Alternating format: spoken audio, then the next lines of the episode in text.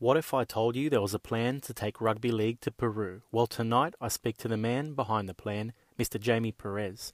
I'm Michael Carboni. All of this and so much more on episode 26 of the Chasing Kangaroos podcast.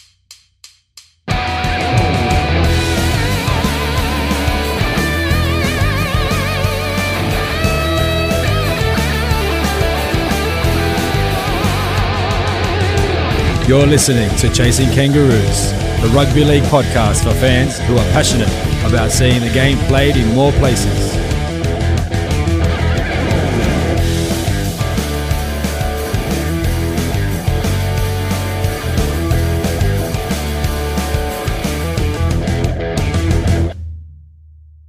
Hey guys, welcome back to another episode of Chasing Kangaroos. And, and sorry if you missed me, it's been a couple of weeks since our last episode. Uh, if you're following us on social media, then you will know that I wanted to take the week off, Rugby League Christmas, aka State of Origin. And I knew that you, your ears would be inundated with Origin news and podcasts and things like that. So I didn't sort of want to be drowned out in that noise. But as it turns out, a lot of you were reaching out during that time and saying, hey, when's the next episode? We need our international fix uh, where's chasing kangaroos? So I was a little bit like over, a little bit shocked by all of that actually. So really feeling the love, uh, and I appreciate anyone that reaches out. Uh, I do this for you guys. I want to grow the game together. So um, thank you very much for those who who did reach out, and for all of you that have missed missed us. But we're back. We've got a great one today. I just had a really good chat with with Jamie Perez uh, from the Peruvian Rugby League. He's got a lot to teach us. I think if you're of South American descent in particular, you're really going to enjoy this one. But I think anyone that's that's keen to hear about where the game's growing, you're really going to enjoy this one.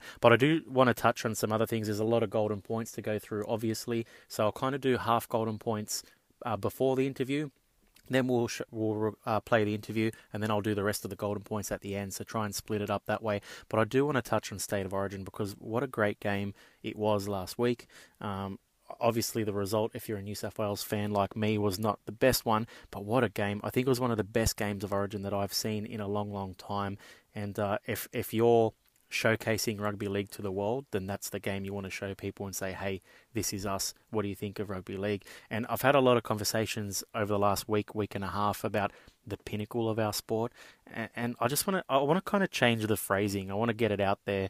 Like, state of origin, let's, let's agree, it's not the pinnacle. It can't be the pinnacle because playing for your country is the pinnacle. But I think it's safe to say that the, the contest that is origin there really is nothing quite like it out there in any of the rugby codes, to be honest with you. So we should be embracing that. We should be getting behind that and saying, look, these are amongst the best players in the world. It's probably the greatest rivalry in world sport, and let's em- embrace it, showcase it to the world, and say, hey, everyone else should be playing this this beautiful game, the greatest game of all as well. So let's let's embrace it. It's not the pinnacle. Playing for your country is, but state of origin certainly very special.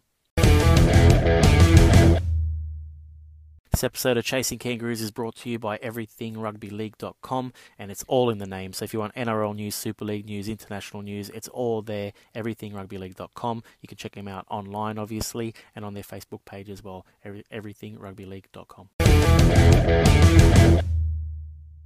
All right, guys, well, let's do the first half of Golden Points. Um, and we'll start over in Toronto, and pretty massive news over the weekend, actually. So, David Argyle has stepped down as chairman and CEO of the Toronto Wolfpack. Pretty shocking, actually, and it all comes off the back of uh, of some social media comments between a Swinton Lions player, uh, Jose Kenga, um, and and a lot of people were asking me what actually happened, what was actually said. So I'm going to read the Twitter um, statement from Jose, uh, and then we'll talk about what David Argyle said after that. So. Jose says, I have remained silent about the racial abuse I suffered while in Canada in April at the hands of the owner of the Toronto Wolfpack, David Argyle. I've gone about things the right way, but I feel that I need to speak up. After the match, I approached my teammate, who happened to be talking to the owner. As I got close, he looked at me and said, Do they allow black people in Swinton? And he laughed. So myself and Jack looked at each other and we were shocked. I said, You can't say that in this day and age. And he just laughed, brushed it off, and handed over a drink token to me. This is not a matter that should be swept under the carpet. People who are racist ought to be held accountable for their actions. I've never felt so little in my life and can't believe that people can still have such a racist mind. To make the comment is one thing, but to laugh after it is another, which made me feel so powerless. There's no room for intolerance, ignorance, or racism. Uh, so that's what was said, and after that, pretty much an onslaught on social media. There was there was people on both sides of the fence. Um, did he actually intend to to to racially vilify Jose Jose Joss? I'm not sure how to pronounce his name. I'm very sorry. Or was it more of a dig at the town of Swinton? Um, look, I think either way, it's not on for for a person of, of that sort of standing, especially. It's not on either way, especially this day and age. Um, it's not even really a funny joke. Um, so you know, look, it's it's yeah, a little bit silly. Um, was it right for David to stand down? Well, I'm not sure. It's that's the big one, but he has, uh, and we'll read the statement that came out, uh, was sent out to Wolfpack fans last week. So David said, "Dear all, I was incredibly careless with my words when speaking to Swinton Lions player Jose Kenga after our game at Lamport Stadium on the 28th April 2019. I understand the unwitting racist connotations of what I said and the distress caused to Jose. Jose was gracious to take a video call from, with me today. I apologised and we discussed the matter in depth. I also fully support his decision to go on social media. I called Swinton Rugby League Football Club, which I respect and admire as a club. If any other member of our Wolfpack family had made that comment I made, on balance, regardless context and environment, I would have fired them. Therefore, that also applies to me. So I'm firing myself as chairman and CEO. We've begun the process to find the correct person, persons, to achieve the founding objectives of the club in the role of chairman and CEO. Interim duties will be picked up by our long standing executive team on both sides of the Atlantic. My financial obligations, and this is the big part, my financial obligations and commitments to the club, players, employees, sponsors, suppliers, and broadcast partnership will be met so that our objective to deliver the best club rugby in the world in Toronto, UK, and France remain. I have not had the opportunity to speak with all the stakeholders. I will over the next couple of days. The Wolfpack and our new chairman and CEO will remain firmly behind the core values and beliefs that make up the foundation of this organisation. The world is a better place with more rugby balls in kids' hands we aspire to create a global centre for rugby excellence in Toronto. We actively promote opportunities for transatlantic trade and we support local family run businesses in Ontario. I'm very proud of what the entire Wolfpack organisation has achieved in the last two and a half years. I leave with a heavy heart as I have disgraced rugby and my family, which I love.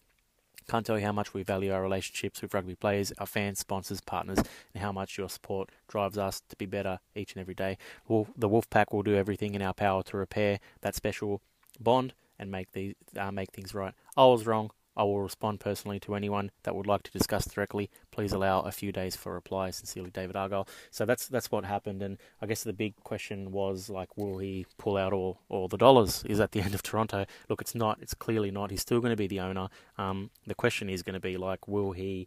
Uh, he, he he seems to me to be the sort of guy that likes to have a, a big say in where his money's spent, which is quite yeah I think that's fine. A lot of people would.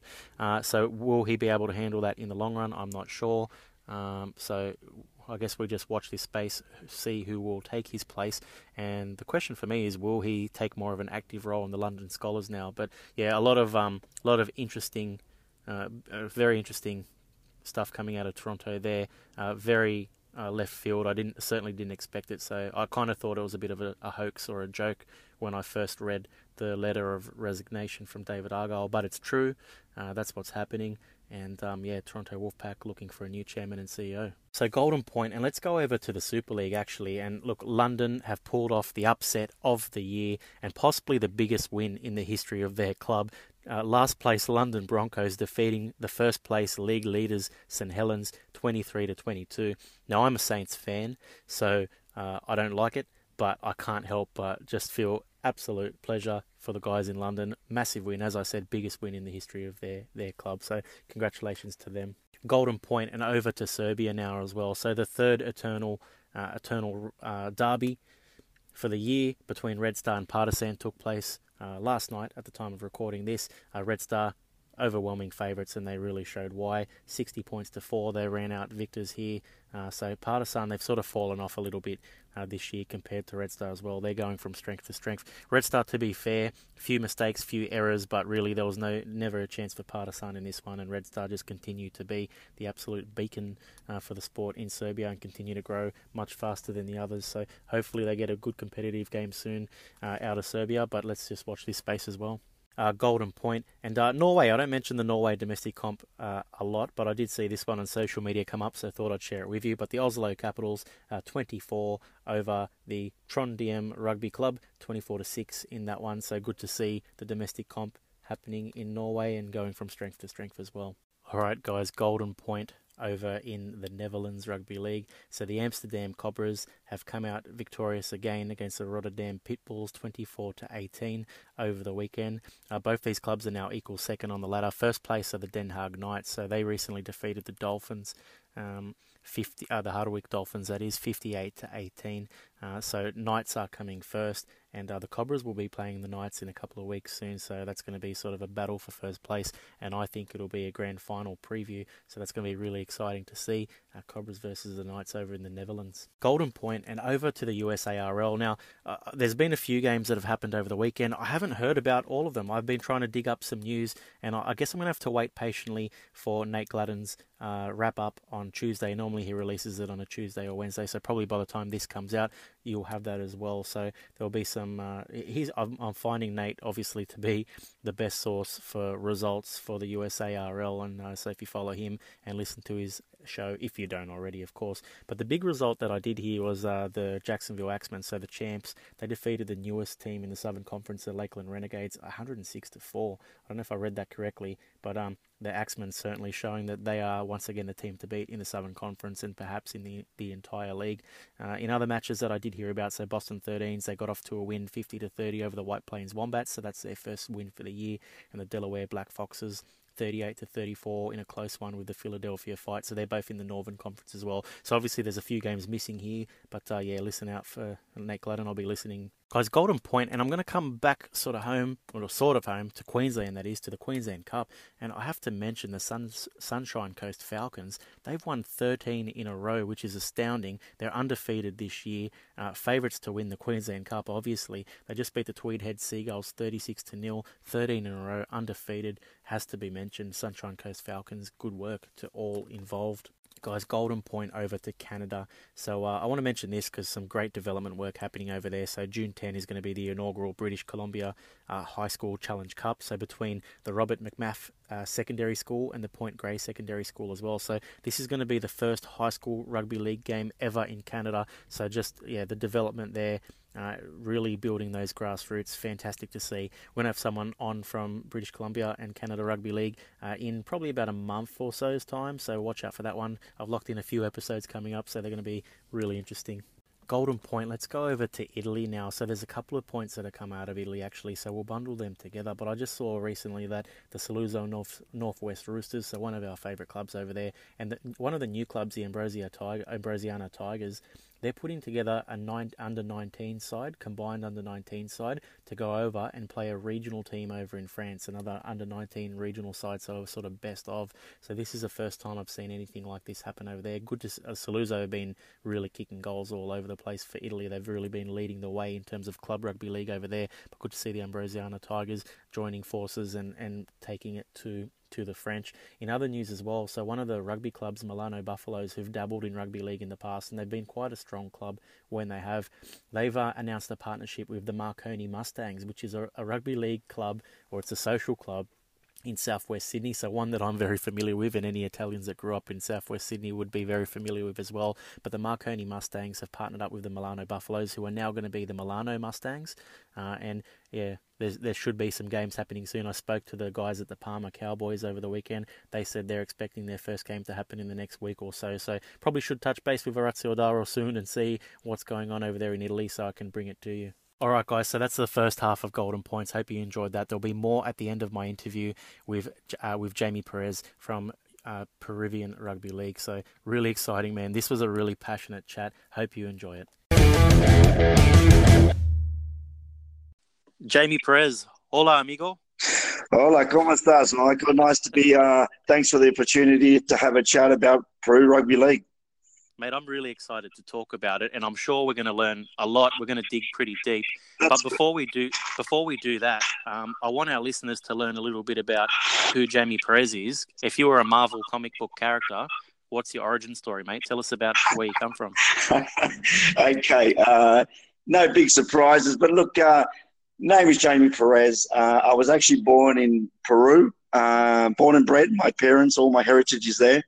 Fantastic. Came to Australia when I was eight years old and uh, living in Sydney most of my life and more recently moved to Melbourne. Uh, so very much uh, entrenched uh, when I first came here. Got involved with rugby league a, as soon as I got here and fell in love with the sport.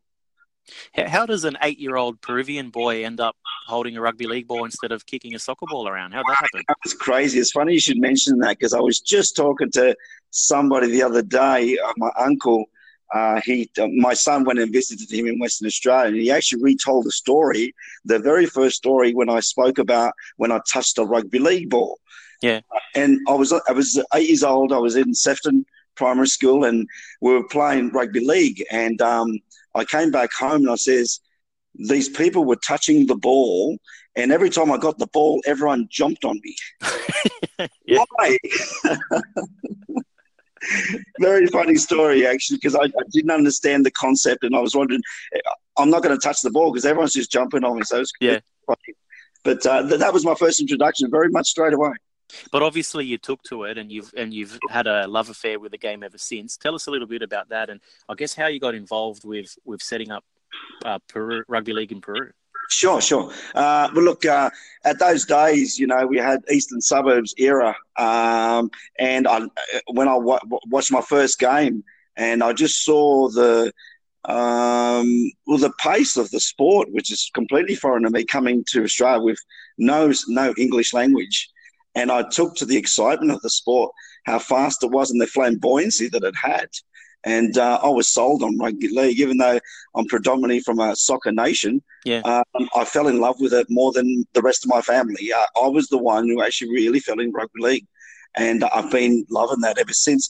I obviously have some soccer um, uh, interest, but um, that's okay. You're allowed to have that. we can, we can. My, my boys started playing soccer, so uh, that's all. That's all we knew. So, but from there, loved the sport, and then I got involved playing it. Uh, I used to play in the Canterbury uh, Canterbury Rugby League area, Canterbury Bankstown area. So I was there, coached by some of the uh, NRL players back then. They were in the school systems. Oh, and, fantastic! Uh, so I used to get coached by um, Graeme Hughes, uh, if you recall the rugby yep. league player. Yep, definitely. That's awesome. So you, yeah. but somehow you ended up a Roosters fan. Talk to me about that because I should have been a Canterbury Bankstown supporter because there was the Berry back then, and uh, we used to go and watch the games at Belmore Oval. And I went to the school where it was St John's. It was all pretty much. Uh, I went to school with Kevin Moore, if you can recall the um, the bullfrog. Peter, yeah, bullfrog son. Yeah, yeah. Uh, so we were in the same class together. So no, uh, like I said, when I watched the sport, I saw Eastern Suburbs play, and uh, I loved the way they played, and that was in the seventies, and uh, I enjoyed the way they played, and um, just stuck to that flamboyancy, the way I used to throw the ball around. Mate, I won't, I won't hold it against you. Actually, um, look, they're one of my my most hated sides, the Roosters, but I have formed a lot of respect for them this year, especially the way they, they handled the World Club Challenge, and I think I think their coach is awesome. So um yeah, and, and believe it or not, Teddy Tedesco is probably my favourite player outside of the Dragons. So yeah, um, yeah, a bit of respect for you guys, but yeah, every, every, every club's got a history. You know, you, you got your downs, you got your ups, been through all that, but always stuck solid. So let's talk about Peru because I'm really intrigued here. Um, obviously, when you think about rugby league playing nations, Peru is not one of the first ones that you think about. I, I want you to share a little bit of, of rugby league uh, in Peru or from Peru. And sure. I, I'm guessing that, look, it all probably started with the Latin Heat. Am I right in saying that? Certainly, certainly right there, Michael. Uh, well, look, what happened was is um, back in 2013, as you know, Latin Heat was founded yep. um, of uh, Latino nations playing rugby league. And it wasn't until about I heard through the grapevine of someone who was involved with a Chilean, uh, a, a, local of mine, a friend of mine, who was involved. And they said, My son had been playing league. And she said, um, Look, you know, there's a Latino rugby league team, which I was had no idea about. So I went and watched them and straight away, I got my son um, involved with Latin Heat. I got involved as well as sort of helping out with the training and administration staff. Yep. And um, obviously, um, as we've grown, as Latin Heat has grown through Robert Burgin's initial, the founder of that, uh, has done a great job of starting it for all Latino nations to to set the path for us to go ahead. So, and gradually, uh, we're able to create a Peruvian team, uh, albeit a lot smaller than what it is now. Uh, but we start. That's how we started through Latin Heat. We started our own nation, so we're just following the lead as other Latino nations here in uh, Australia. It's incredible what Rob Burgin has done uh, and, Latin Heat has done because all of a sudden we're seeing domestic competitions in Peru, we're seeing stuff happening in Brazil, in Argentina, in Chile. Oh, sorry, not Peru, Chile. I meant to say, uh, but but it's, it's it's really starting to grow, and it's happened quite quickly, and, and all of a sudden, and it's all because of what's been happening with yeah, well, Latin Heat there's a legacy that he's actually set there from that perspective. There's a history there. So it's, uh, I have a lot of gratitude for Robert, what he's done. He's led the way, like I said. And so now it's up to us individual nations to take that forward to the next level.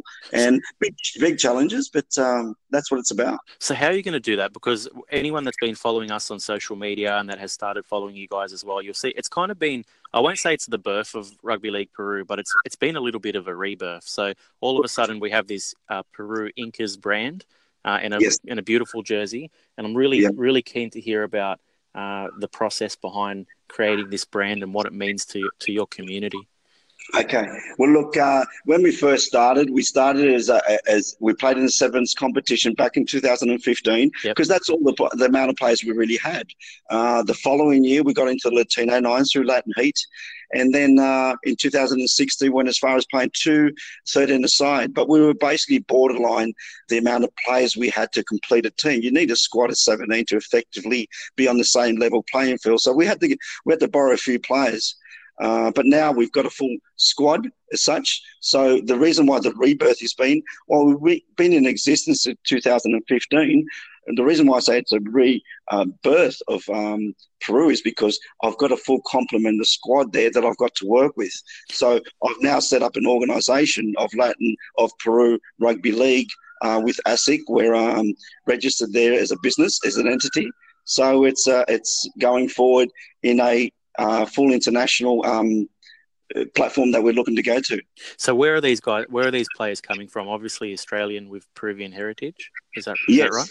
Can, can you can you name a few? Where where are they playing? Who are they? Okay, okay. Look, um, I've got uh, the players that started with us, and whether every one of them have um, heritage in from Peru, mother or father, or some of them dual from Latino nations. Yep. Um, but the more of the recent ones, they've actually come from Peru very recently, haven't even played rugby league. Oh, wow. So we've got a mixture of both. Um, and uh, all I can say is that we've got three sets of brothers in the team. Oh, great. Yeah. yeah. So we've got three players there who are three young boys, from, I think from 18 to 21. The Altamiro brothers, I think it is. Their surname is pronounced. Yep. Uh, there's three of them. Uh, there's another two sets of brothers.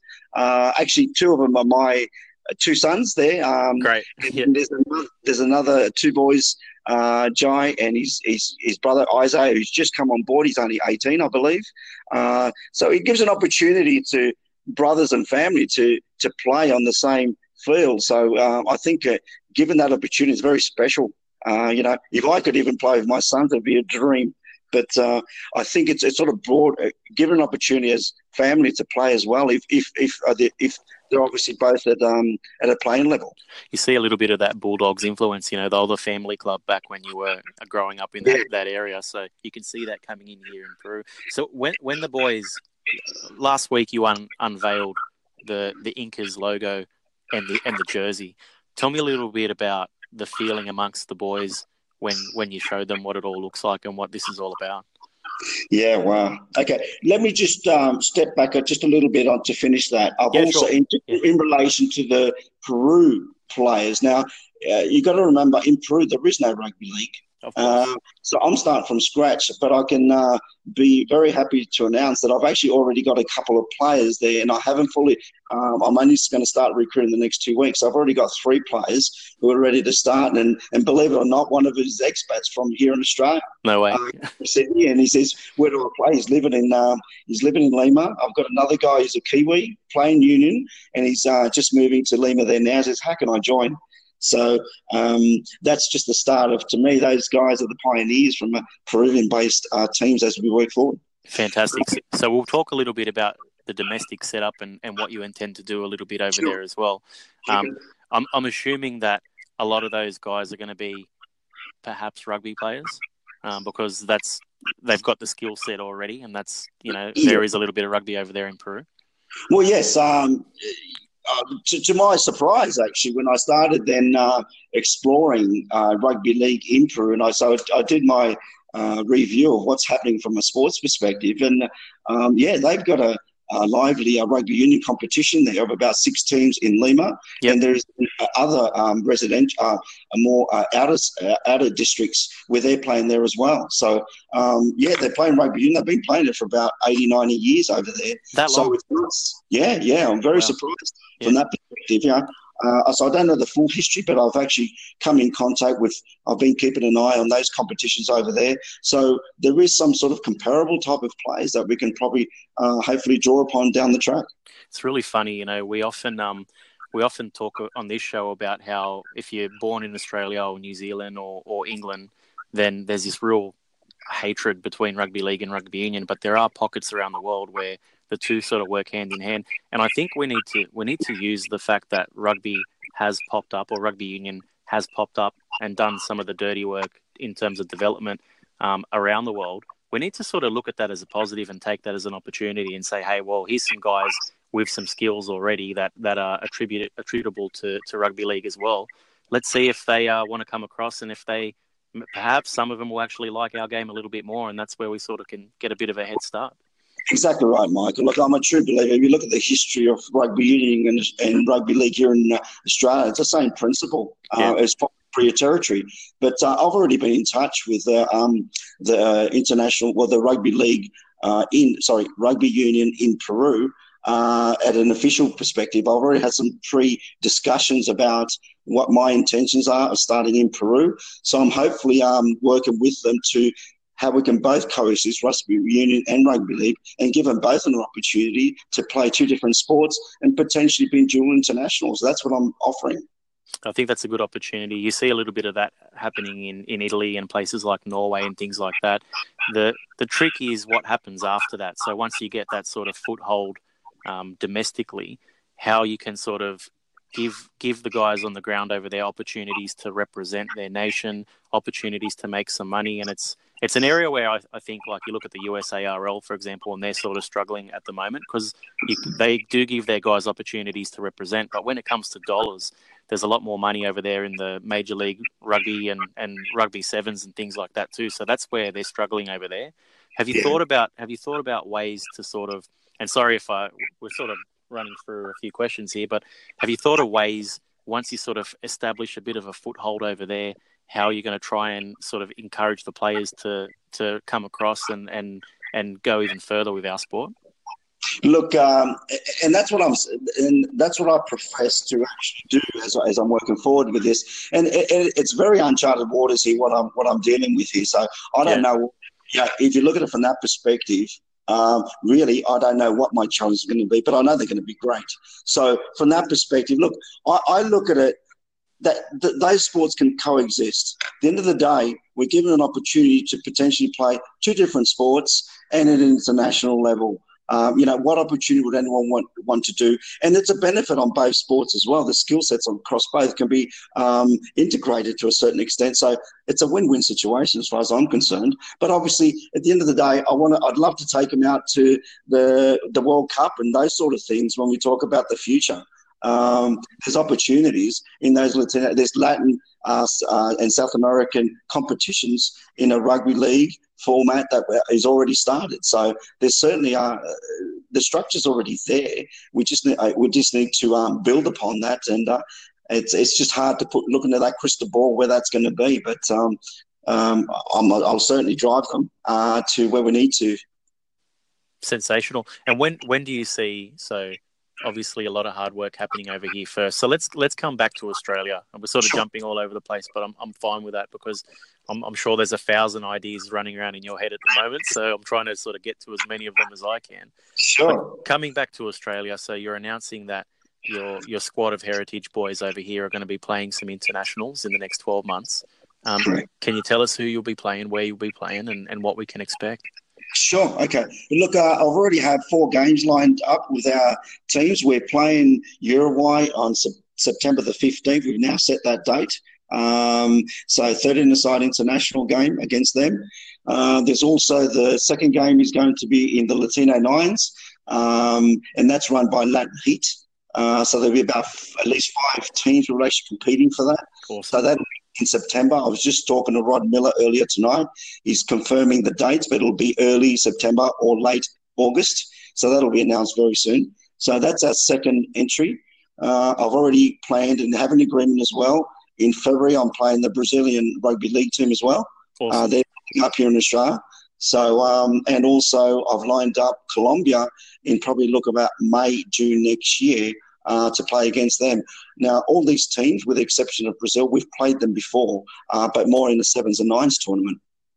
Yeah, so it's going to be a good opportunity. It's just fantastic. All these, all these South American nations, you guys are all coming up together at the same time. You're all growing together at the same time, and you have an opportunity to sort of help each other out. Like all of us, you've just got all of these great competitors to, to sort of lace up against now, which is fantastic. Any goals to participate in the in the Copa Sudamericana uh, over over there? Yes, certainly do. Um, there's currently, uh, it's been in the fourth year now, and, th- and that competition has started, and that's the Copa Sudamericana, and that's all South American nations playing uh, against each other and La- Latino nations playing against each other. So um, this year is held in uh, Colombia, hosted by them in December. Yep. Uh, it's a bit premature for my team to uh, participate in that competition because I've just set it up uh, pretty much over the last few weeks. However, uh, I've already made my intentions clear to that uh, that federation uh, committee for the South American Cup that we're going to be an entrant to 2020. So that's certainly something to look forward to, and uh, I've certainly indicated that to my team, our team, uh, to that's where we're heading at least in that next 12 month goal. That's incredible. I mean that that whole competition. I think it started out with two or three teams.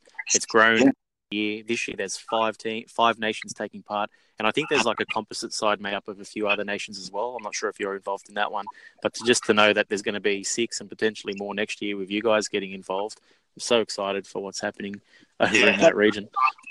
And that's that's sort of every player in any sport. You know, you aspire to, you know, to a certain stage, be out there in a certain um, in, the, in a larger scale than just your local park. So that's the opportunity what we're given. That's what I want the opportunity I give to my Peruvian uh, country is get an opportunity to give them something to. They're very uh, passionate people, and uh, I want to give an opportunity to do that. That's fantastic, and I think um, you look at what Chile is doing. I think they've probably done it best um, in that in that region where they've got their heritage players over here, and they're saying, "Look, there's a chance for you to go back to the to the motherland and spread the gospel." But they're also developing domestically their own. I think they've got about twelve teams, domestic sides over there in Chile at the moment. So that's certainly the model that you want to be following. Is is that sort of how you're pushing it for the boys over here in, in Australia, saying, you know, this is a chance to go back, give back to to your heritage? Oh, 100%. I've already told this. I have a Facebook group between uh, the committee, all of us committee members with our football team. And I've already told them that, and I shared them the co- correspondence that I had with the Federation, uh, South American uh, uh, Organising Committee, that um, we're going to be an entry for 2020. So they know that now. So I'm sure they're, they're very excited So I'll give them a carrot to look forward to. Got to, got to start saving for those flights, definitely. that's huge. That's huge. And we'll to that sponsorship and so on, how we're going to do that. None, none of this comes from community support and fund support from a sponsorship, sponsorship perspective. Um, but obviously, there'll be some certainly costs on uh, individual basis. But you know, you don't get this opportunity in a lifetime to certain certain sports. Of course, and let's talk about sponsorship. So, who are there sponsors already that are backing you? Yes, um, yes. Yeah. Give give them a plug. Who have we got? Okay. Look, uh, um, as you may know, I've only really re uh, the re-establishment of my of the Peruvian Rugby League uh, entity has only just been communicated over this weekend. Uh, yep.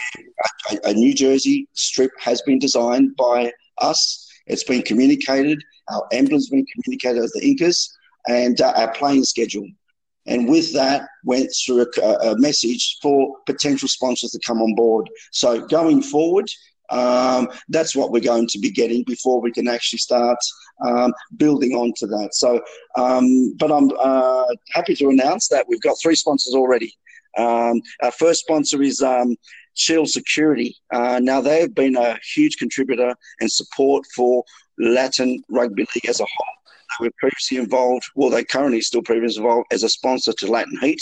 And uh, we're very fortunate that Sean Day, um, who's the owner and director of that company, uh, which is a national security firm, and uh, he's actually one of our, he's a Peruvian player. Oh, So- great. So he's carried on his sponsorship into our rugby league team.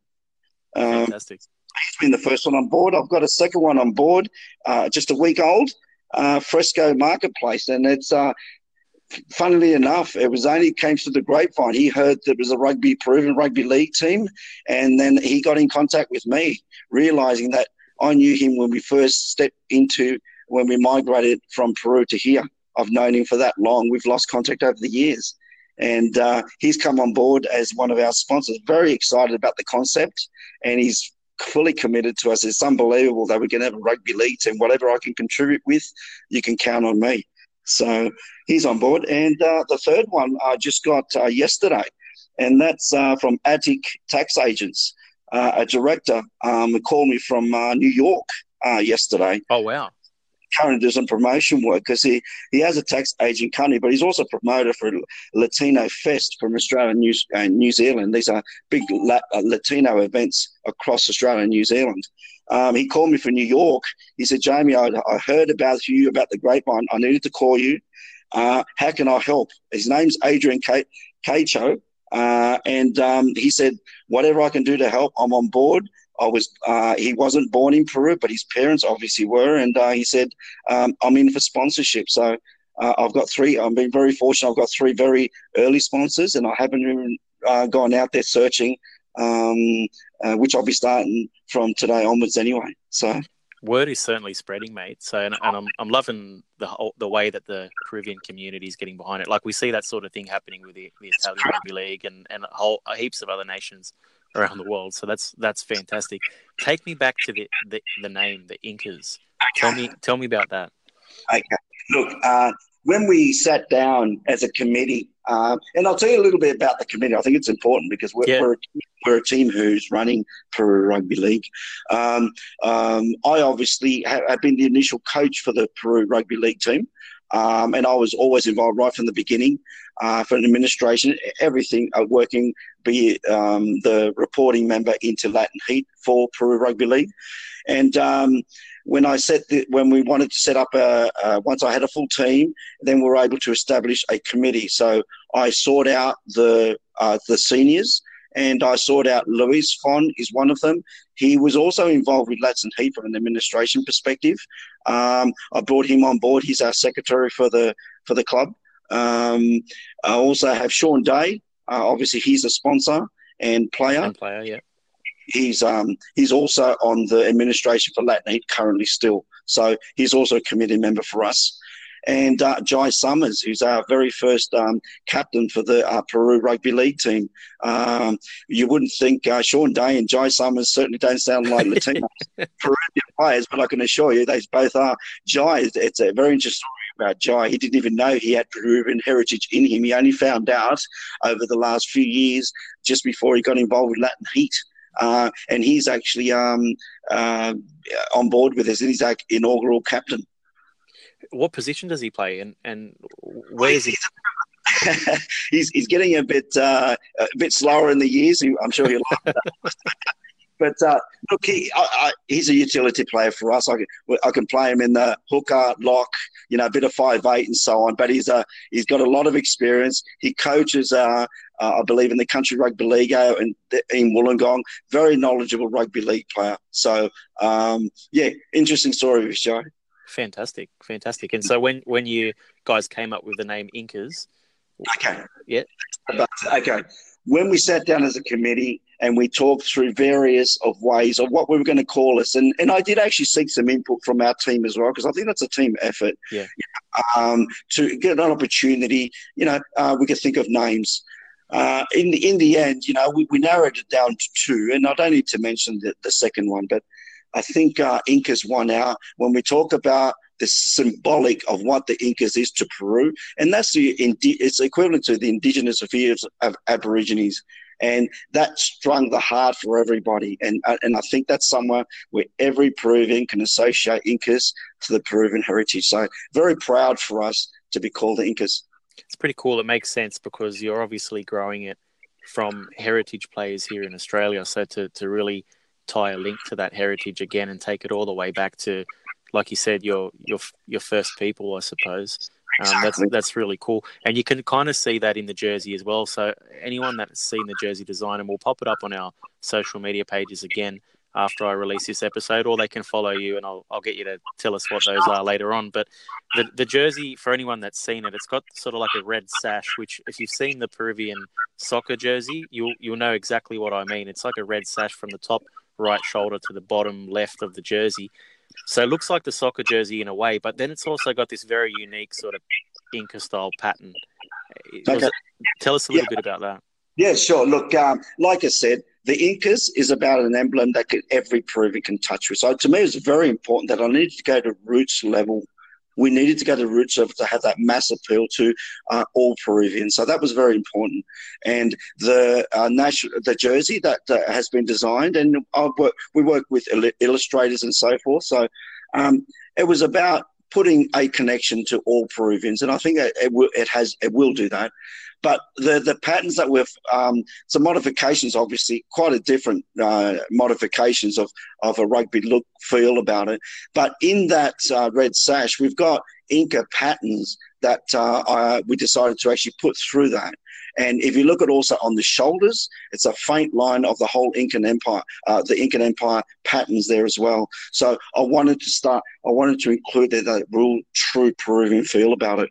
I just love that story. You know, when I'm not recording international rugby league podcast. I work as a marketing professional, and, and branding is something that I absolutely love. And when I saw yours, I just thought, okay, there's there's a history behind this already, even though it's only a couple of days old. And um, you've done an incredible job. Tell me about like so when when the guys saw this for the first time, what were some of your reaction? What were some of the reactions? Like, is it what you expected? Yeah, you know what? Um, I really it wasn't released to the public until it was actually fully nutted out. And I've withheld it from the team because we were also waiting for the emblem to be completed. So that yeah. jersey had already been designed a few weeks away. And it was important to me to keep that in house in a private way. I wanted to be communicated to my players first outside of the committee. Uh, so their initial reactions was just unbelievable. Like there was there was a lot of comments about how and a lot of them have spoken to me personally as well. Very proud moments, and you know, social media is a really good way of uh, expressing some of that. But uh, I think they're all very proud, and uh, it's a sort of expert, uh, it's a sort of response that I was hoping for, and I certainly got that. And now, now that's been you um, broadcasted Australia wide. I've got nothing but positive report, and it is about that marketing side, uh, Michael. It was built around that as well: mass appeal, marketability, modern, and also touching your roots, and that was very important. Well, it's definitely a jersey that if you are of that heritage, or you're, you know, that's you definitely wear it proudly and want to really be a part of that. Is it is there going to be opportunities for anyone that's listening to to purchase jerseys or anything like that, or is, are we a bit early for for all that sort of stuff?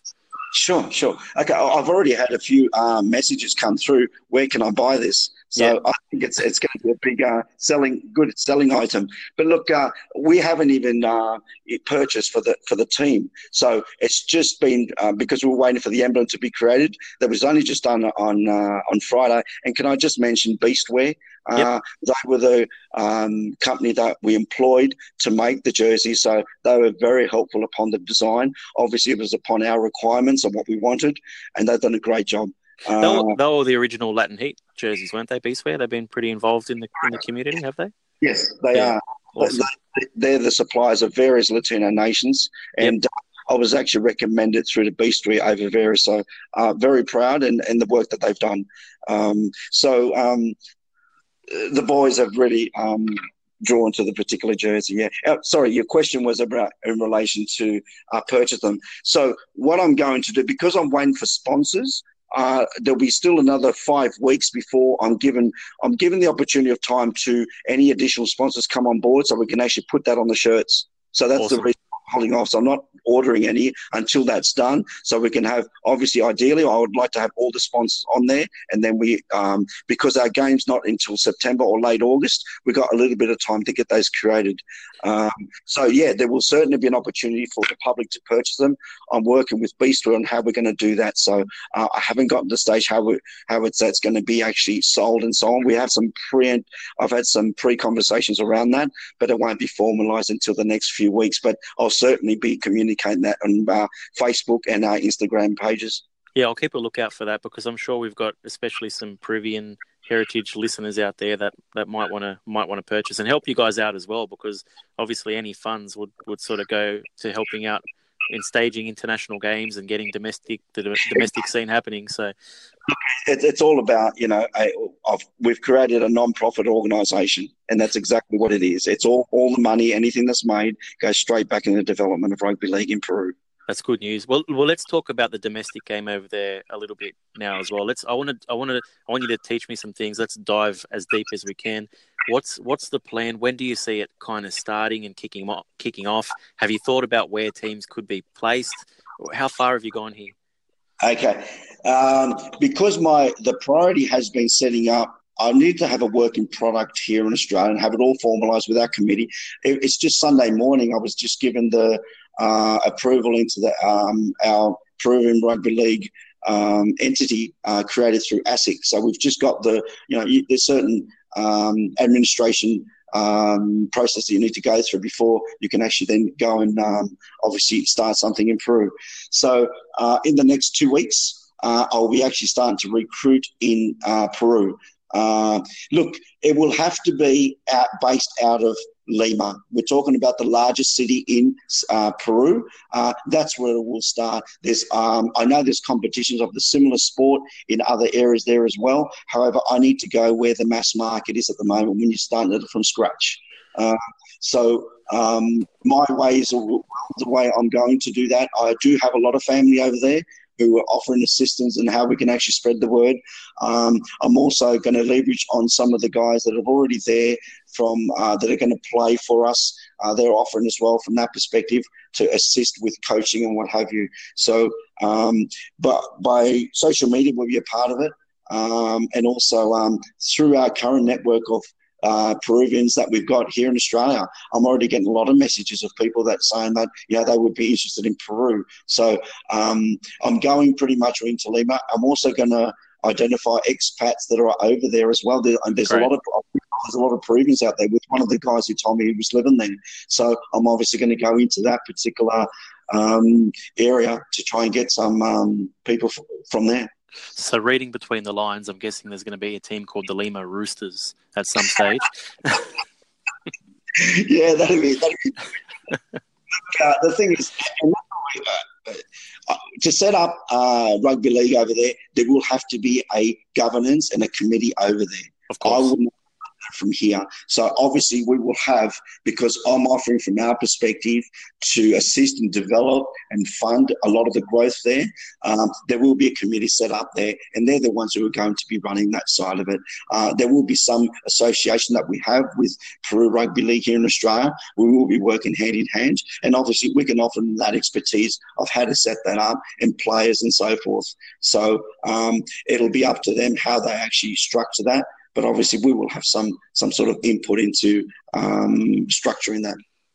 Well, it all makes sense because I mean, earlier you spoke about um, a goal to be playing Rugby League World Cups, and to be doing that, you need to be an RLIF member, and to be doing that, you need to be playing X amount of internationals, but also have a domestic setup with at least four teams. So obviously, that's all all happening. Have you spoke to anyone from the RLIF about getting all that sort of membership sort of started? What's where are we at with all of that sort of stuff? Okay, yeah, thanks. I, and I have. Um, I've initially been, uh, I have already been in contact for a little while now with Tas Baitieri. Oh, great. Uh, yeah. Uh, here, an international development officer in Australia. So he's given me a few leads and, and conversations about do's and don'ts and uh, setting up a, a, rugby league in other countries. So I've been uh, asking him for various questions. Funnily enough, um, I chased him up the other day about something before, and uh, he, he's in he's in Paris at the moment. He actually he was such a help to even call me from from France to just to help me out. That's just sort of the support I'm getting from Chaz. It's unbelievable. I thought, what are you doing calling me? He's at a wedding in Paris and he's calling. yeah. He didn't have to. Said, no, Jam, I'm here to support you. So it was just unbelievable help. Um, also, I've been in touch with Danny Kazandjian. Kazandjian, yep, yep. RL, RLEF, yep. Manager uh, in the UK. Yep. I have been in touch with him as well. Um, and we've done an exchange of the requirements to become an affiliated member uh, of, for the RLAF. So I know the criteria, and that's what I'm going to be working with to set up uh, Peru Rugby League in Peru. Fantastic news. That's excellent, mate. It sounds like it's all happening. You're actually very well planned, very well organised, and, and just to think that this was all sort of born over the last couple of days. But I'm sure there's been a hell of a lot of work leading up to that. So, and, and there's going to be a hell of a lot of work to go. I think it's probably just the beginning for you. Is is is there anything that you'd like to? I mean, you know, you never know who's listening. So, is there any sort of message you'd like to send out? Give us your pitch for sponsorship. Give us your pitch for, for players. Is there any way that our listeners can help you along the way in your journey? The floor is yours, mate. Like, like, let us know what, what do you want to what do you want to say. Okay, off the cuff. Okay, off the cuff type comment. yep. I really don't prepare sort of presentations and so forth. So I, I say it with my heart, and that's just the way it works better for me. Yeah, um, that's great. But look, uh, for me, um, I'm, I'm a, uh, I have Peruvian blood all through, and, and there's nothing that's actually um, touched me to my heart more so. More recently, when I I just went back to Peru the first time since I was eight years old, only in uh, October of 2019. I loved it so much that I went there six weeks traveling all through Peru, uh, and I went back for another five weeks earlier this year. Um, so I, I, un, I, can understand and I see where I've come from, uh, you know, uh, for a better life that my parents brought me. God love them. Uh, bring us here for a better life. And uh, I see what, what, it's a third world country in Peru. I see, uh, you know, the the people, uh, the challenges they have in life, and they're the most proud and happy people. You know, don't have a lot of money, but you've got all your, your, your um, more well off and so forth. Uh, but yeah, I love the people. So to me, I'm very passionate about Peru. Um, and that's what I'm going to. That's what I'm carrying through here. I want to do it for my Peruvian people. Um, you know, for uh, many years, you know, um, that, that, they do struggle, and I see that. And I just want to give an opportunity to those young kids uh, in sports. You know, uh, an opportunity of taking up another sport and really uh, having opportunities in life. And with our assistance here in Australia, the end of the day, all us Peruvians have come over here to Australia for a better life. You know, I think it's time to put something back into our, our heritage. Um,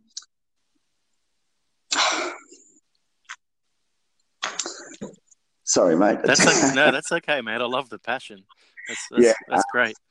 And and look, and that's what it is for me. It's about I'm doing this for my people you know. Um, and I want to do it whether they, they're from they're Peruvians, whether they're in Australia, whether they're in Peru.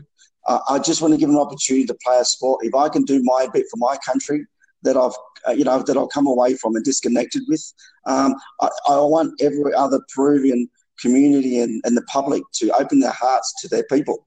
Um, let's let's give something back to our country. I mean, that's and, inc- uh, yeah, that's incredible, man. Like behind every developing nation, there's there's an absolute passionate hard worker that is prepared to do everything that they can. And you, just from our short conversation, like that's you. Like I could, the, the you're speaking from the heart, and I love it. Um, and look, that, and that's and that's that's that's what it is for me, and, and that's what I want to do with organisations, you know. And it's not just for Peruvian people, you know. Let's look at society and everything as such. You know, we're fortunate here to have opportunities in Australia you know, let's give back to the people who don't have that avenue that we have, you know, the advantages that we have of life. Those guys are out there struggling, you know, so you don't have to be proven to come on board. I welcome anybody just from a community support, just get behind us. Um, and that's all we do. And, and it's, you know, people power talks and it's beautiful. I'm, I'm seeing it every day ever since I've actually gone out there. We've gone out there in the public and the comments I'm getting from people, it's, it's it's uh, contagious. I can feel it, and I can feel something special here. Mate, love it. Absolutely love it. Well, if anyone wants to reach out um, and give a helping hand, or just even to let you know that you're doing a great job, how can they contact you? How can they? What social pages should they be following? What's what's the best way to do all of that?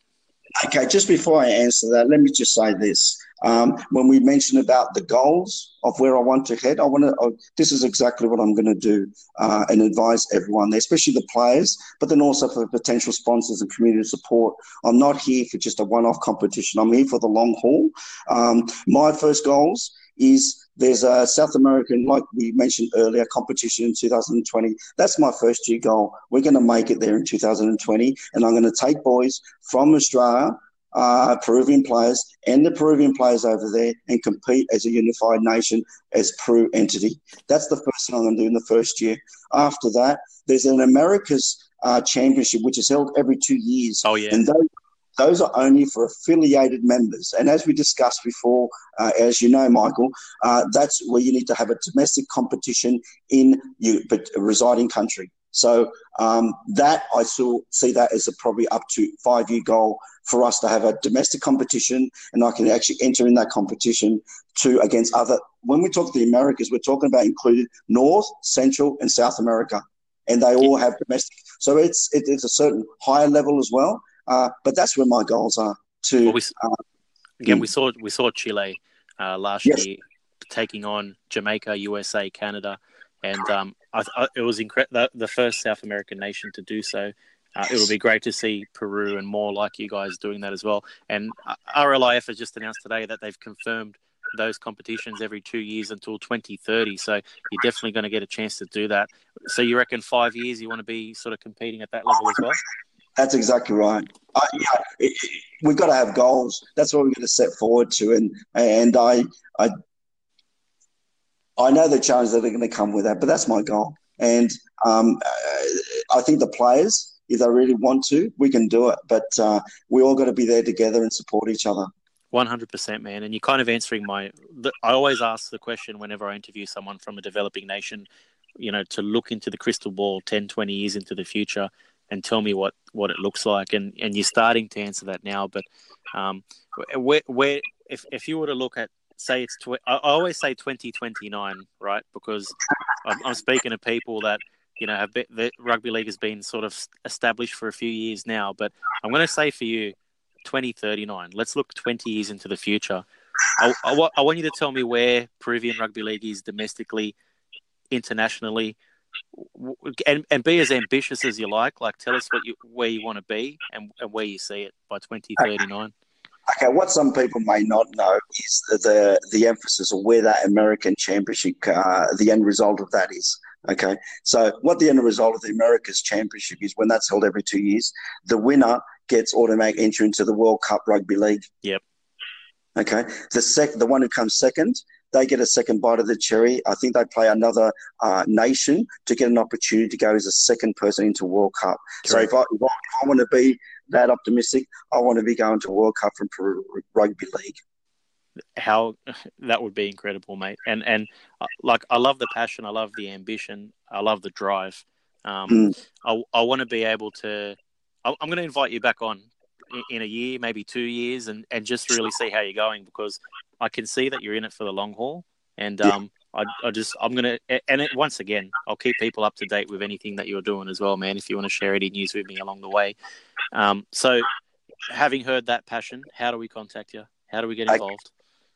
Great, thanks. Look, thanks for the opportunity, Michael. You have no idea how gratitude that I have for you to voice the to the public. So really helping me out in that perspective. But I just want to thank first of all is the the sponsors have come on board. Uh, they're very committed to us, and I'd like to thank them to get us on the map to start um, to start the first phase of the growth of Peruvian Rugby League. Um, I also want to take a, a, bit of a thank you. Now, when you're talking about running a, a, a not a club side, a national side here in Australia, um, yeah, we don't you don't have a a, ground, a football ground to play on. Uh, they're all they're all with affiliated clubs within the local side. So there's obviously some support you actually even need to to get a loan of an oval. So I've been very fortunate. Uh, I've been involved for many years. Um, and also one of my uh, rugby league clubs that I was involved with, with East Campbelltown Junior Rugby League Club, and I went back to them when we actually needed grounds and so forth. And Daniel Draper, who's the president of that club, I asked him how he can help us with relation to the ground. He's been phenomenal and been so we can actually I can say that we actually have a home ground uh, for Peru Rugby League to be played any games in Australia. So I'd like to thank him for that uh, opportunity to do that. And he's offered anything else to help with as well. So I'd like to thank those guys first. Excellent. Also, uh, in relation to communicating with us, look, uh, uh, social media plays a big role in uh, modern society, as we know. So we ha- currently have a Facebook page group which is called Peru Rugby League 13, which is the Romanic um, Roman numerals X triple three. Uh, that is where we actually um, for all our supporters, all our community, everyone to go on there, and that's where we actually um, let you guys know what things are happening with Peru Rugby League. So that's one form of social media there. And the second one that we've just created last week was the Instagram called Peru Rugby League. Uh, and that's another form of communicating that we'll send out stuff there as well. So we've only just launched that in the last few days. So those are two forms uh, as well. But um, look, I'm, I can be contacted at any time. Uh, I won't give that the number here in the public yeah. but, uh, you can get me on those sites, and uh, I'll, I'll, be available to take on calls at any time for, for any interest in Peru Rugby League. Sensational. Well, I'll, I'll include those links in the show notes, and yeah, probably probably safe that you didn't leave your number because you didn't. You never know who's listening to the show, as I said. So could be could be some crazy people. No, I'm just kidding. But um, mate, that's that's fantastic. And while we're giving shout outs and saying thank you, I'll just give a shout out to Chris Reed as well. So he's um he's been a big supporter of this show, listener for a long time, and he's been involved in in the Latin Heat sort of setup, and he's been involved in El Salvador and and um, Nicaragua rug- rugby league as well. He actually put us in contact. Said uh, there's a story here. Really excited about what's happening in Peru, and uh, I think you should speak to Jamie. And I'm really glad he did, mate, because um I just love meeting people that are passionate about rugby league and, and certainly growing the game uh, as we are. So, and as all of our listeners are. So, mate, it's been an absolute joy speaking to you. Um, Thank you. Yeah. Thank you for the opportunity. And you're right. And a bit of an oversight from Michael. So, Chris Reed to assist us getting this together. So, appreciate that as well. Sensational, mate. Thank you so much. And keep keep us keep us uh, in the loop with everything that happens, and we'll let people know scores and, and game times and when jerseys are available and all that sort of thing. And and let's let's uh let's hashtag grow the game together.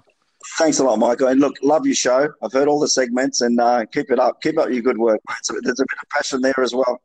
I appreciate that, that mate. Thank Thanks. you very much. All right, take care.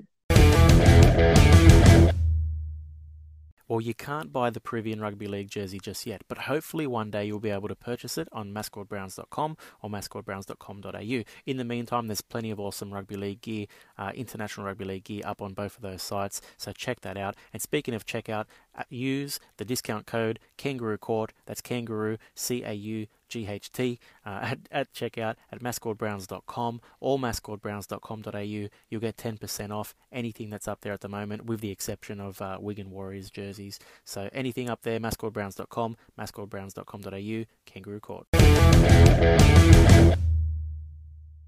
Jamie, mate, uh, it seems in the excitement of uh, talking to me, you forgot there was a little something extra you wanted to mention. So we, we thought we'd jump back on the line and uh, let you have, have the mic once again. Yeah, sure. Thanks for that, mate. Um, one thing that I just failed to mention, and when you did ask, uh, is a little bit about players and recruitment. Look, um, I do have a squad at the moment, but I'm certainly not.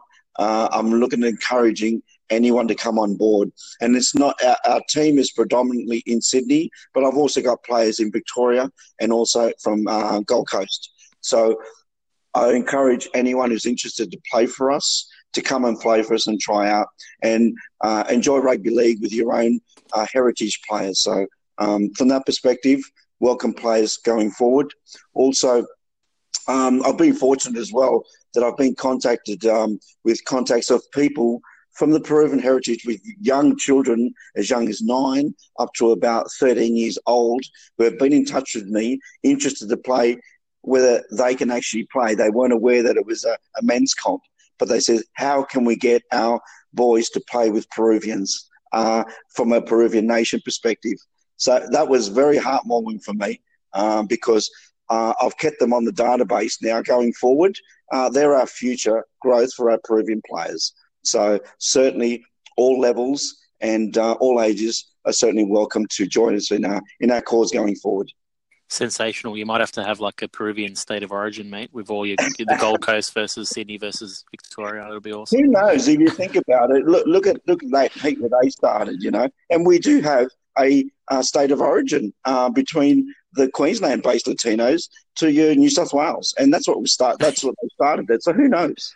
You never know. So, if, if encouraging all with Peruvian heritage to reach out uh, get on board and, and, and, and help out. So that's awesome. Was there anything else before we before we wrap it up? Look, no, that's about it. Uh, you know, in the end, uh, it's about the future growth as well. So it's not just what we currently have; it's to look at that for the long term. Is the growth of the uh, league? So that's why it's it from all ages to work forward to um, uh, and, and connect with us from a community perspective to build on that it's it, I'm here for the long haul. That's the way I look at it. So, and the future growth is those young, the young kids. That's awesome, man. Jamie, thanks again. Okay. Thanks very much, mate. Cheers. Bye, mate. Guys, I hope you enjoyed that chat. Jamie Perez, uh, really passionate guy. Uh, absolutely love it. Can't wait to hear more from him as as this continues. Guys, up to the second part, of, second half of Golden Points for the night. So as I said, plenty to discuss. So let's let's do it. I'm going to start with a media release uh, from the RLIF, which I received uh, yesterday, uh, Sunday, June 9, uh, from Singapore. So I'm going to read it out, and I'm going to stop here and there uh, and just talk, break it down, and talk about a few things as we go as well, and then we'll jump into the rest of the golden points too. So let's read it out. So the board of the Rugby League International Federa- Federation has agreed the process for the appointment of three independent directors following the review of its government governance structure, which concluded earlier this year. The board will commence a search and is aiming to make the appointments uh, in time for the next Congress of Membership, which will take place in Sydney from October 15 to the 19th. So that's really good. So some independent board members on the RLIF, which I think would be great. Uh, similar, uh, similar to what we've seen with the NRL. Um, and the ARLC. Uh, we've seen some independent directors come on board there, and I think, uh, look, you can judge them if you like, but I think the NRL has grown as a stronger brand, and they definitely have a plan in place uh, to to grow the game and grow the sport and grow their own brand as well. So I think similar things could be happening for the RLIF. I'll continue on. So the board, which met over two days in Singapore, received updates on two key properties of the RLIF, which is the World Cup Nines and the World Cup uh, 2021. So Andrew Abdo, on behalf of Host Australia, reported growing anticipation of the inaugural competition to be held at Bankwest Stadium in Parramatta. This is this is the Nines, obviously, on Friday, October 18th and Saturday, October 19th.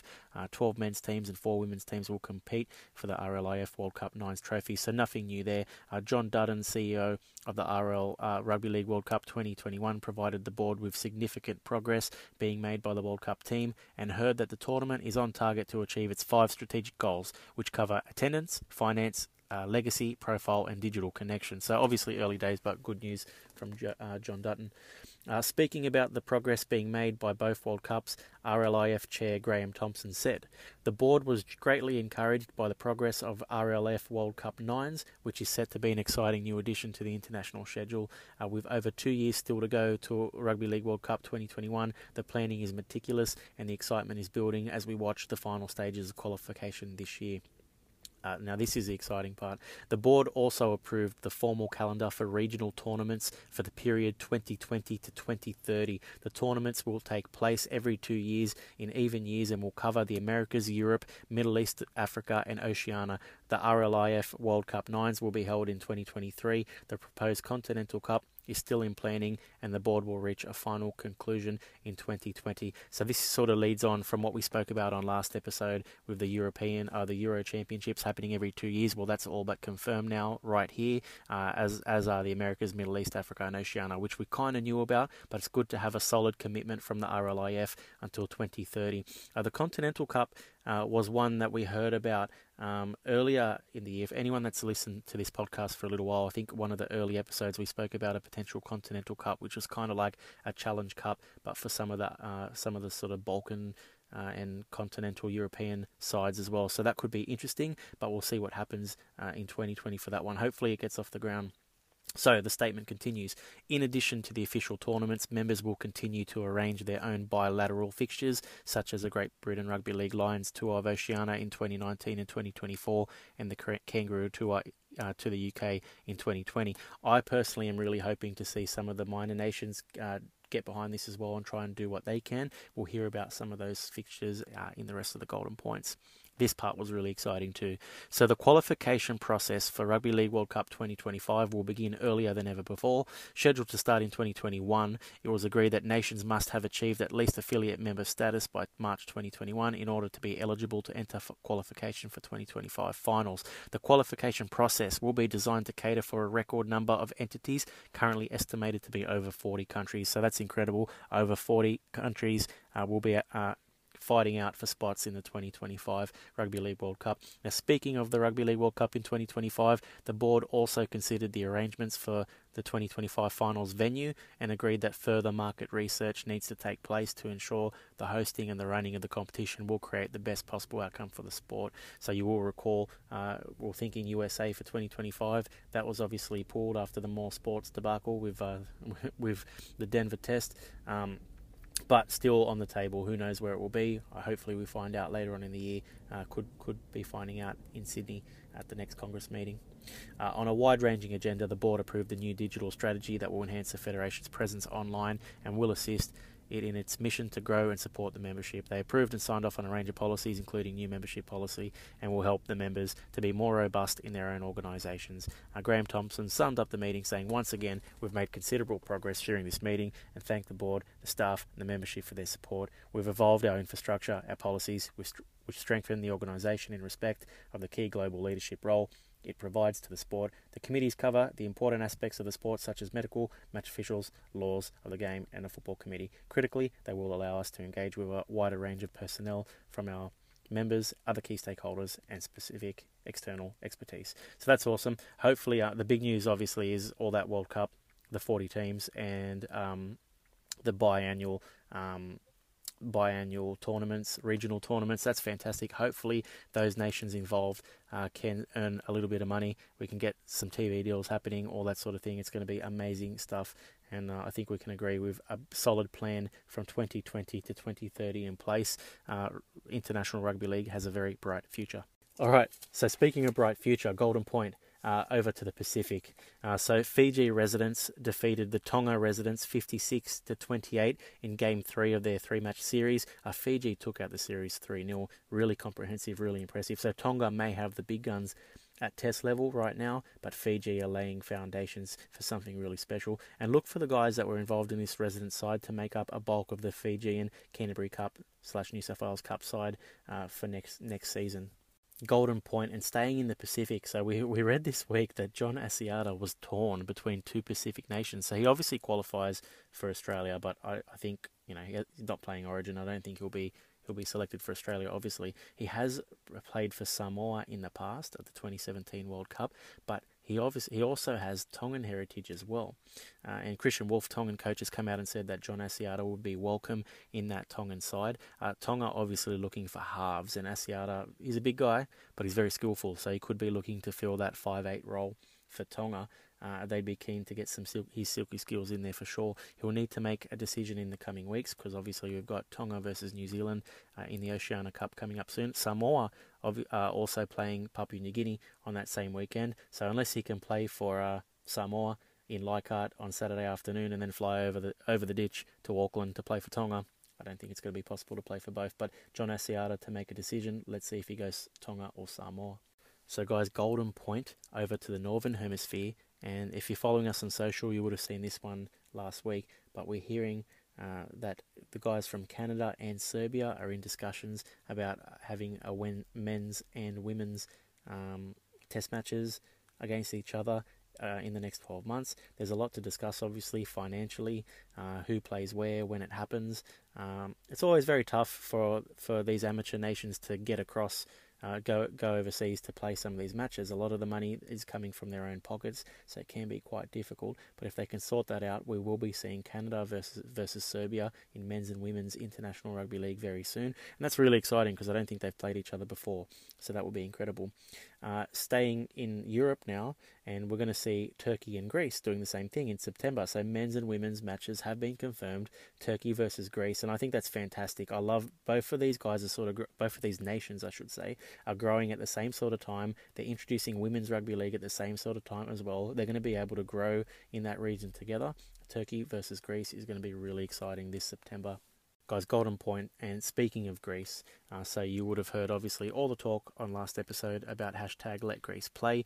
Wanted to give you a little bit of a a little bit of um, insight into what's happening now. So the guys over there are uh, staging a peaceful protest in front of Parliament uh, next week. Uh, let's see how that goes. Not sure what will come come of it. But the interesting thing is, a snap election has been called in Greece also over the last seven days. So there'll be an election in the next month, and that means that we could have another another another party in power over in Greece, which could change anything, everything. Sorry, could change everything. So watch this space. Uh, hashtag Let Greece Play. Keep using it, uh, and let's see what happens. Guys, Golden Point and over to France. So the final of the French Cup or the Lord Derby uh, 2019 has taken place, the Coupe de France 2019, uh, and this is like the Challenge Cup for France. So um, they've got semi-finals for the Elite One happening soon, and we'll be hearing all about that in the coming weeks. But in the Coupe de France, the winners were Carcassonne, who beat uh, uh, Saint Esteve Catalan, which is the Catalan Dragons reserve side, 22 to six. Uh, so really exciting stuff. Carcassonne, Coupe de France winners this year. And guys, final golden point uh, for tonight. So over to Poland, and we spoke to our friend uh, Tech Sachowski. Uh, I won't I won't try and pronounce his first name properly, but we call him Tech. He's a Polish player. He played uh, for Poland in the Emerging Nations Rugby League. Currently lives in Mallorca, Spain, and he contacted me last week to let me know that he's establishing a new club in the capital of Poland, Warsaw. So the Warsaw Tritons. Uh, they'll be starting training uh, this year, looking to enter the domestic Polish Rugby League competition in 2020, which is really exciting. Uh, so if there's anyone uh, over there in Poland or any expats that want to go over there and try try their hand at uh, playing rugby league for the Warsaw Tritons, let me know and I'll put you in touch with Tech. Um, but I asked him as well. I wanted to know what was going on over there domestically because I didn't know there was. I didn't think there was much happening. He said it's obviously early days, but they're looking. They've penciled in a domestic league with four teams for July and August this year. So there'll be um, they'll all play each other once, and each each uh, team will host a double header, which will be really cool. Grand final in September. So obviously very early days for Polish domestic league uh, this year, uh, and next year look for the Warsaw Tritons uh, to to take their place in the domestic rugby league competition in Poland. Well, guys, it's good to be back. Uh, I certainly enjoyed recording this one. It's been a really good one. The interview with Jamie Perez and also all those golden points. I, I, was considering not doing golden points this week and just making it about the Peru interview, but I just thought, shit, there's so much stuff going on in the world of rugby league as there always is. So I wanted to share with you as much as I can. And there's so much stuff out there that I don't get to share. Like there's so much going on. I could have like I could have hours of golden points. Like there's it's crazy what's going on. So I'm going to encourage you guys to please follow us on social media if you aren't already. So we're on Facebook, we're on Twitter, and we're on Instagram as well. And what I'm going to try and do is post, uh, put some posts up every Monday, um, ask mentioning a few score lines from around the world, uh, and encourage anyone out there uh, to to put up the scores on that post as well. So comment on that post with score lines from your domestic or national club, uh, club or team around the world. So encourage you to do that. Let's try and build that up a little bit and, and make that a good space uh, for for international rugby league golden points and news around the grounds. So that would be awesome. Uh, speaking of, if anyone like Tech wants to reach out and give me some news as well for the show, then more than happy to speak to any of you. I love sharing this stuff, love talking about it. Let's let people know we've got a really good audience that is growing. Um, I'm hearing from you guys all the time. Uh, and if you do enjoy the show and if you do love learning, uh, about International Rugby League from us, then please, please, please uh, tell one friend. That's all you have to do. Tell one friend who you think will enjoy it as much as you do. Share it. Uh, write a review if you if you're that way inclined. If you really love the show, but um yeah, please just let's let's sh- spread the word. Hashtag grow the game. Let's do it together, guys. And guys, I'll be back next week with a special crossover podcast with Nate Gladden from the Rugby League in America podcast. He's going to be in Australia. He'll be in Sydney, and we promised a long time ago that we'd get together for an in-person uh, recording. We've got some cool stuff planned. We're going to drink some whiskey. We're going to talk rugby league. It's going to be incredible, guys. Our theme music was written by Ricky Cancino and Ash Barco. Take it away, boys.